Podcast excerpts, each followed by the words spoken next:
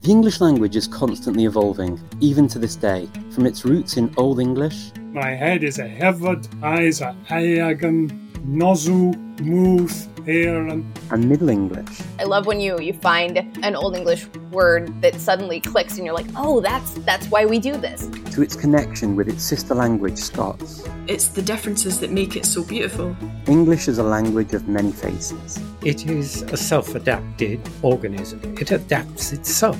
and it never stands still. Change is inevitable, and actually, without change, there couldn't have been a Shakespeare.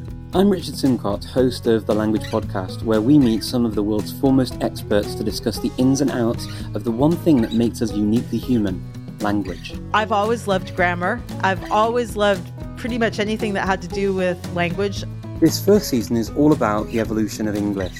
Listen to the Language Podcast on YouTube or your favourite podcast app.